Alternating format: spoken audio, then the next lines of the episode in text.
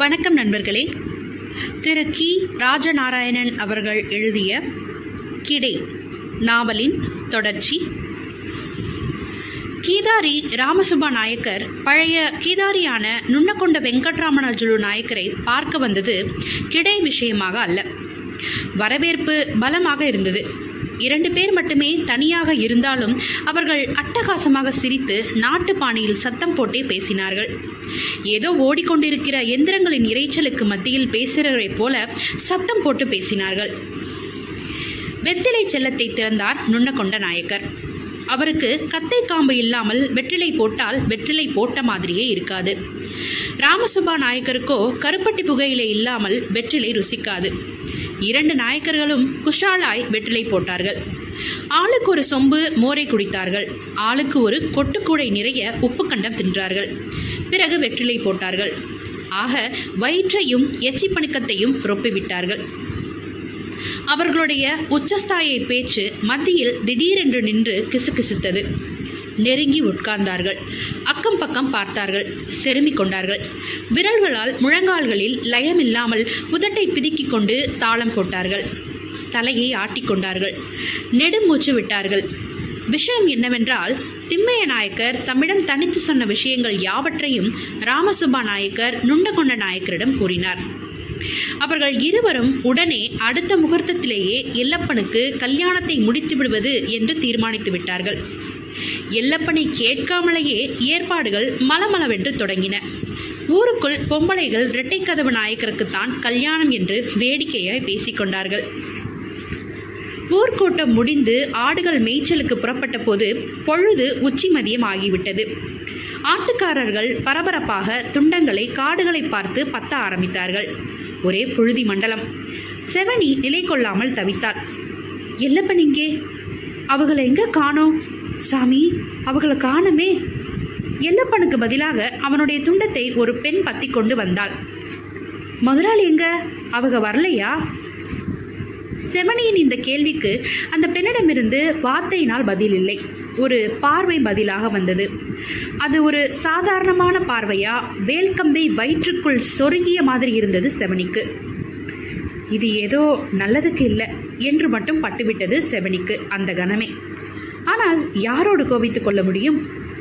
அந்த பங்குனி மாச உச்சியை பிளக்கும் வேணா வெயிலில் புழுதி படலத்தினுடைய பசியோடு அவள் தன்னுடைய ஆடுகளை தனியாக ஒதுக்கி ஒரு வெறி பிடித்தவளை போல் ஒட்டிக்கொண்டு விரைந்தாள். ஓட்டிக்கொண்டு விரைந்தாள் காட்டை நோக்கி. அதிகாலையில் அவள் வெறும் வயிற்றில் நீத்த பாகம் மட்டும் குடித்ததோடு வந்திருந்தாள். கரையில் நின்று அவளுடைய அஞ்ஞா, ஏ செவனி, நீ பத்திக்கிட்டு போ, நான் நொடியில கஞ்சி களையம் கொண்டுகிட்டு வாரேன் என்று கூப்பாடு போட்டு சொன்னது கூட அவளுக்கு காதில் ஏறவில்லை. அந்த அத்துவான காட்டில் செவனி தன் நிலை தவறி கொண்டிருந்தாள். தூரத்தில் மரங்கள், மனிதர்கள் யாவும் தண்ணீரில் மூழ்கி போனார்கள். எந்த பக்கம் திரும்பினாலும் நீர், நீர், காணல் நீர். பெரும் குளத்தின் தண்ணீரைப் போல அலைகள் தத்தளித்து அசல் தண்ணீரைப் போலவே தெரிந்தது. அவளுடைய பாட்டன் ஆடு மேய்க்கும்போது சிறு வயசில் அவளுக்கு சொன்ன 2 மான்கள் கதை ஞாபகத்தில் வந்து பாவை கூத்தாடின மனசில். 2 புள்ளிமான்கள் தாகம் தாங்க முடியாமல் தண்ணீரை தேடி அலைந்தன. தொலையில் தெரிந்த காணல் நீரை அதுகள் தண்ணீர் தானாகும் என்று நினைத்து அதை பார்த்து விரைந்து சென்றன. அதுகள் போக போக காணல் நீரும் அதுகளுக்கு எட்டாமல் போய்கொண்டே இருந்தது. மான்களுக்கானால் தாகம் அதிகமாகிக் கொண்டே வந்தது. தகையை தாங்க முடியாமல் அதுகள் இன்னும் கூடுதலான வேகத்தில் பாய்ந்து ஓட ஆரம்பித்தன. எவ்வளவு வேகமாக ஓடியும் அந்த தண்ணீர் கிட்டே இருப்பது போல தெரிந்தாலும் அந்த இடத்துக்கு போகவே முடியவில்லை. இப்படியாக அந்த மான்கள் உயிரை கொடுத்து ஓடி ஓடி ஓடி கடைசியில் துள்ளி விழுந்து செத்தே போய்விட்டன. தாகத்தால் அவள் நாக்கு வறண்டது. அந்த சமயத்தில் சிகப்பு கடுக்கண்கள் போட்ட முகமும் உண்ண உண்ண நீர் சுரக்கும் சிவந்த உதடுகளும் கண்முன் வந்தது. பக்கத்தில் நின்ற வன்னி மரத்தை நோக்கி 8 எடுத்து வைத்தாள். அவளுடைய அறையில் வெதுவெதுப்பாக ஏதோ ஒன்று இறங்கி வருவது போல தெரிந்தது. திடீரென்று பரவிய பச்சை இரத்தத்தின் வாடையால் செவனி திடுக்கிட்டாள். அவளுடைய கண்களின் சமீபம் 100கணக்கான பூச்சிகள் பறப்பதை கண்டாள். ஐயா என்ற வார்த்தை முழுவதும் வெளிவருவதற்குள்ளாகவே மயங்கி விழுந்து விட்டாள். அடுத்த நாள் தன் வீட்டில் செவனி விழுத்து பார்க்கும்போது பறக்கும் ஆயிரக்கணக்கான பூச்சிகளுக்கு ஊடே அவளுடைய அஞ்ஞாவும் அப்பனும் அழுது கொண்டிருக்கும் முகங்களை மட்டிலும் குரல் தெளிவில்லாமல் உணர்ந்து கொள்ள முடிந்தது. ஆடாமல் அசையாமல் மறுநாளும் படுக்கையில் அவள் அப்படியே கிடந்தாள். பிறகுதான் அவளுடைய அந்த கூக்குரலும் குழப்பமான செய்கைகளும், அதாவது எல்லப்பனுடைய கல்யாணத்தை பற்றி செய்தியை கேள்விப்பட்டதும் அகோரமாகிவிட்டது. லேசான வெயில் இடிதாக்கி பலகீனப்பட்டு கிடந்த நிலையில் அந்த செய்தி அவளை நொறுக்கி நசுக்கிவிட்டது. அவளுடைய கண்கள் தாமாகவே வெளியே பிதுங்கி எங்கே கீழே விழுந்துவிடுமோ என்ற அளவுக்கு எதையும் விழித்து நோக்கினாள். தன்னுடைய கைகளையும் கால்களையும் உடம்பு பூராவையுமே கயிறுகளால் இறுக்கி கட்டப்படாமல் இருக்கும்போதே அவ்வாறு இறுக்கி வரிந்து வரிந்து கட்டப்பட்டிருப்பதை போல் உணர்ந்தாள். அந்த கட்டுகளை உடைத்தெறிய தன் பற்களை நெரு நெருவென்று கடித்துக்கொண்டு உடம்பை சோம்பல் முறிப்பது போல் வைத்துக்கொண்டு அந்த கட்டுகளிலிருந்து தன்னை விடுவித்துக் கொள்ள போராடினாள். அந்த கட்டுகளிலிருந்து உடம்பை விடுவித்துக் கொள்ள முடியாததனால் தலையை மட்டுமே ஆட்ட முடிந்தது. இந்த போராட்டத்தின் வழியை தாங்க முடியாதனால் பயங்கரமாக ஐயோ என்னை விட்டுறேன் என்னை விட்டுறேன் என்று கூக்குரலிட்டாள். ஆனால் செவனியின் செய்கைகளை அவளுடைய அப்பனும் ஐயாவும் வேறு மாதிரியாக புரிந்து கொண்டார்கள். அத்துவான காட்டில் உச்சி வேளையில் யாருமே இல்லாத இடத்தில் மகள் பூத்து சடங்கானதினால் காற்று தோஷம் பட்டுவிட்டதாக கருதினார்கள். வெளியூர் சென்று குறி கேட்க போனவர்கள் திரும்பி வந்தார்கள். போகும்போதே அவர்களுக்கு பொன்னுசாமி நாயக்கர் பேரில் தான் சந்தேகம். காட்டில் நடக்கும் சகல அழிம்புகளும் அவர்தான் காரணம் என்று பேசிக்கொண்டே போனார்கள். குறியும் அவர்கள் நினைத்தது போலவேதான் தொடங்கிற்று. திரும்பவும் ஊர் கூட்டம் கூடியது. கூட்டம் கூடுகிற வரைக்கும் குறியில் கேட்டு தெரிந்து கொண்ட விஷயத்தை யாருக்கும் தெரிவிக்காமல் இரகசியமாக வைத்துக் கொள்ள வேண்டும். அதை கூட்டத்தின் முன்பாகத்தான் அறிவிக்க வேண்டும் என்பது சம்பிரதாயம். குறி கேட்டுவிட்டு திரும்பியவர்கள் முதல் நாள் சாயந்தரமே வந்துவிட்டார்கள். அவர்கள் ஊருக்குள் வந்துவிட்டார்கள் என்ற தகவல் பரவியதுமே ஊரே ஆவலினால் சலசலத்தது. என்ன நடந்தது, ஏது நடந்தது, யார் மேல் துலங்கியது என்று தெரிந்து கொள்ள இதில் பொன்னுசாமி நாயக்கர் தான் ரொம்பவும் அக்கறைப்பட்டார். குறி கேட்டவர்களை தனித்தனியாக சந்தித்து சாமர்த்தியமாக பேச்சு கொடுத்து நோட்டம் பார்த்தார். அவருடைய இந்த காரியம் அவர்களை மேலும் கொதிப்படைய செய்தது. இருடா பயலே, கவனிக்கிற விதத்துல உன்னை கவனிச்சுக்கிறோம் என்று கருதி கொண்டார்கள் மனசுக்குள். ஊர்கூட்டத்தின் தொடக்கத்தை வழக்கம் போல் கலெக்டர் நாயக்கர் தான் தொடங்கி வைத்தார். அவர்தான் நியமிக்கப்படாத நிரந்தர சபாநாயகர். கூட்டத்திற்கு ஊர் சாட்டியவுடன் வந்து சேரும் முதல் நபரும் கூட்டம் முடிந்தவுடன் எழுந்திருக்கும் முதல் நபரும் அவரே. விறுவிறு என்று சாப்பிட்டுவிட்டு தெரு வழியே கையை துரைத்து கொண்டே கடைக்கு வந்து 7000 பண்ணை தென்னை பொடியில் ஒரு சிட்டிகை ஓசிப்பொடி வாங்கி கொண்டு கூட்டம் கூடும் இடத்தில் உயரமான இடமாக பார்த்து வகையாய் உட்கார்ந்து விடுவார்.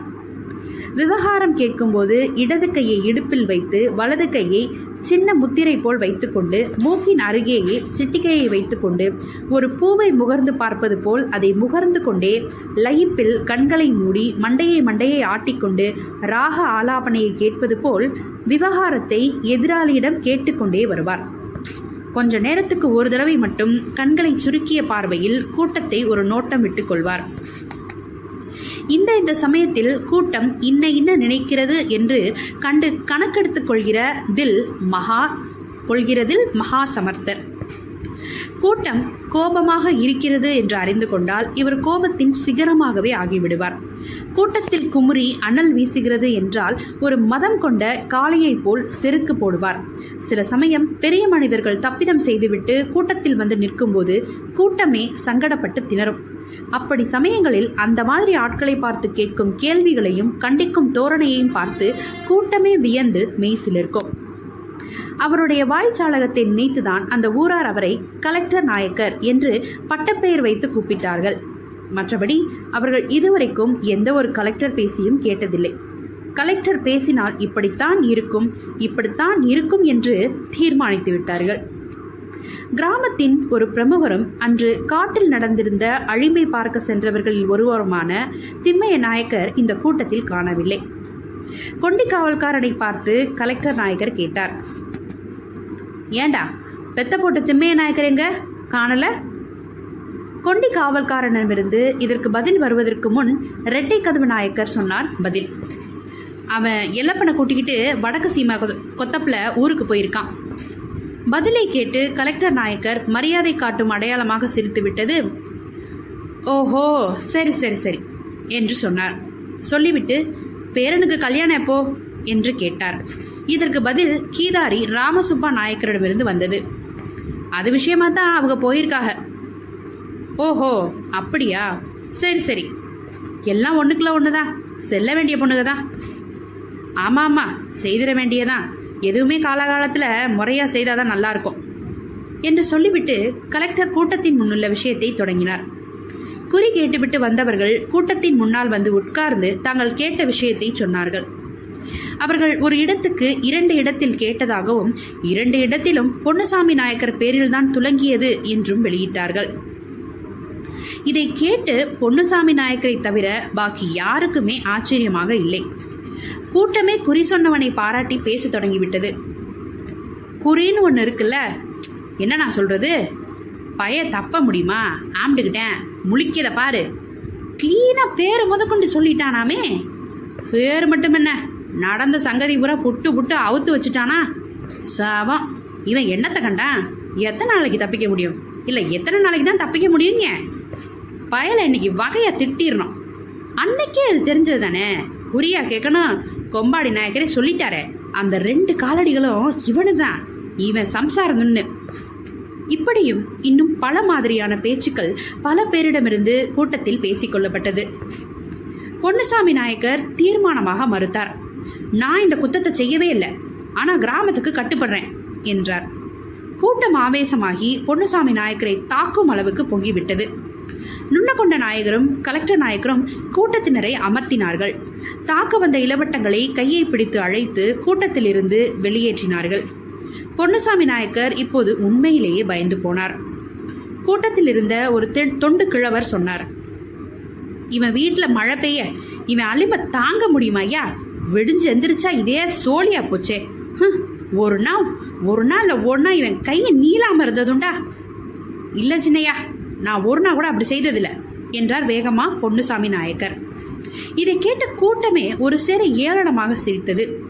யாரோ ஒருத்தர் காரி துப்புவது கேட்டது. நட்ட ஈட்டுத் தொகையை தான் கிராமத்துக்கு தராவிட்டால் கிராமத்தில் குடியிருக்க முடியாது என்ற நிலையை பொன்னுசாமி நாயக்கர் தீக்கமாக உணர்ந்து வேறு வழி இல்லாமல் பணத்தை கொண்டு வந்து கட்டிவிட்டார். காமம்மாள் அழுதாள். செவனிக்கு பேய் பிடித்து விட்டதென்றும் உடுக்கை அடித்து பேயை ஆட்டி விரட்டி கொண்டிருக்கிறார்கள் என்றும் ஊர் புறாவும் பேச்சாகி இருந்தது. எல்லப்பன் கல்யாணத்துக்கு கொட்டகை கால் நீட்டினார்கள். அந்த சமூகத்தின் வழக்கப்படி அவனுக்கும் 2 பெண்ஜாதிகள், ஒன்று சடங்கான பெண், இன்னொன்று சடங்காகும் பருவத்தில் உள்ள பெண், 2ம் கூட பிறந்தவர்கள். அவர்கள் பேருக்கு 50 ஏக்கர் கரிசல் காடும் இரும்பு பெட்டி போல் ஒரு காரை வீடும் இருந்தது. கூட பிறந்த ஆம்பளை பிள்ளைகள் வேறு யாரும் கிடையாது. கல்யாணத்தில் 3 நாளும் ஊராங்கி வந்தது. அந்த ஊர்கோலத்தில் அவன் தன் 2 பெண்ஜாதிகளுக்கு மத்தியில் ஜிகனாக்கள் மின்னும் ஊதா நிற வெல்வெட் குள்ளாய் வைத்துக்கொண்டு கைகளில் தங்க காப்புகளோடு உடம்பெல்லாம் சந்தனம் பூசிக்கொண்டு பட்டு ஏத்தாப்பு போட்டு ஜம்மென்னு பட்டண பிரவேசம் வந்தான். பல்லாக்குக்கு முன்னால் கூட்டத்துக்கு மத்தியில் மேலக்காரர்களுக்கு அருகே நுண்ணகொண்ட ஸ்ரீ வெங்கட்ராமன நாயக்கர் கூந்தப்பண்ணையில் செய்த டானா கம்பை ஊன்றிக்கொண்டு தவங்கி தவங்கி நடந்து வந்தார். தன்னுடைய காதுகள் 2லும் அவர் மல்லிகைப்பூ சொருகியிருந்தார். மார்பு முதுகு உட்பட கைகள் பூராவும் குழு குழு என்று சந்தனம் பூசிக்கொண்டிருந்தார். அவருடைய பேரப்பிள்ளைகளில் ஒருவன் அவரை சுட்டிக்காட்டி, பருப்பு சட்டியில் விழுந்து விட்டார் எங்க தாத்தா என்று சத்தம் போட்டு சொன்னான். ஊர்வலத்தில் வந்த எல்லோரும் கிழவிகள் உட்பட சிரித்தார்கள். போக்கிரி பய என்றார் தாத்தா பூரிப்புடன். இதே நேரத்தில் அங்கே பள்ளக்குடியில் செவனியை எருக்க விளாறினால் அடித்து கொண்டிருந்தார்கள். யார் நீ, சொல்லு சொல்லு என்று கோடாங்கிக்காரன் அவளை அடித்துக்கொண்டே கேட்டான். அவளுடைய தலைமயிர் அவிழ்ந்து நீளமாக தொங்கி தரையை தொட்டது. நெற்றி தலையிலெல்லாம் ஒரே விபூதி, அதில் கருப்புமை. அவள் தன்னுடைய 2 கைகளையும் தனக்கு முன்னால் தரையில் ஊன்றி வீரம் மண்டியிட்டு அமர்ந்திருந்தாள். கண்கள் மூடியிருந்தன, அதிலிருந்து கண்ணீர் சொட்டி கொண்டிருந்தது. திரும்பவும் ஒரு பாய்ச்சல் அவளை எருக்க விளாறினால் அடித்து முடித்துவிட்டு கோடாங்கி உடுக்கை எடுத்து அதை தடவி விட்டு கொண்டு ஒளியை எழுப்பினான். அந்த உடுக்கின் சப்தம் கேட்பவரின் இதயத்தை என்னமோ செய்தது. அவன் பாடினான். அந்த பாட்டு கல்லும் கசியும்படியான சோகம் நிறைந்தது. தன்னுடைய கதையை சோகம் ததும்ப சொல்ல அது அடியெடுத்து கொடுப்பது போல் இருந்தது. செவனி அந்த உடுக்கின் அடிக்கேற்ப ஆடிக்கொண்டே தன் கதையை பாட்டாக அங்கிருப்பவர்களுக்கு சொல்லத் தொடங்கினாள்.